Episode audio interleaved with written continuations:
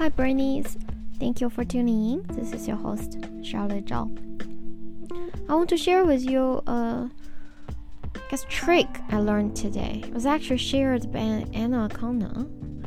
She's this pretty inspiring YouTuber who, you know, whose dream was to be a stand-up comedian, but had some sort of panic attacks on stage, so turned to YouTube.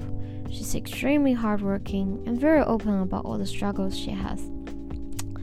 Um, she spoke about this whole thing regarding emotions, how society with this whole positivity movement basically move towards labeling bad feelings negative and suggesting that we perhaps shouldn't feel them or somehow I mean, it's easy to have interpretations along the, those lines for sure, but um, it's never healthy to be disconnected from your emotions, and the full range is healthy, right? But when it comes to then how do we handle the emotions? How do we process the emotions? There are different ways. The one that I've personally um, used, but with varying degree of success, is to just sit with it, right? Befriend all the feelings and trying to understand what it's trying to tell me. Because there's always a reason behind emotions. So,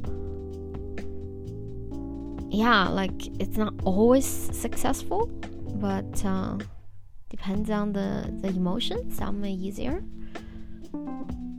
So Anna recommended this, I guess, method that she uses, which is to visualize the emotion you have, right, into a concrete object, and then you can take it out of your heart. And then ask it, Why are you here? After you understand that, you visualize the emotion you want to be feeling. And assign a concrete shape to it, a concrete object, and then allow the two objects to merge into a new object.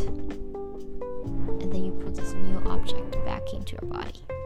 So, having this visualization, this sort of detachment, actually allows you to perhaps see your emotions more clearly and also saves some from dwelling in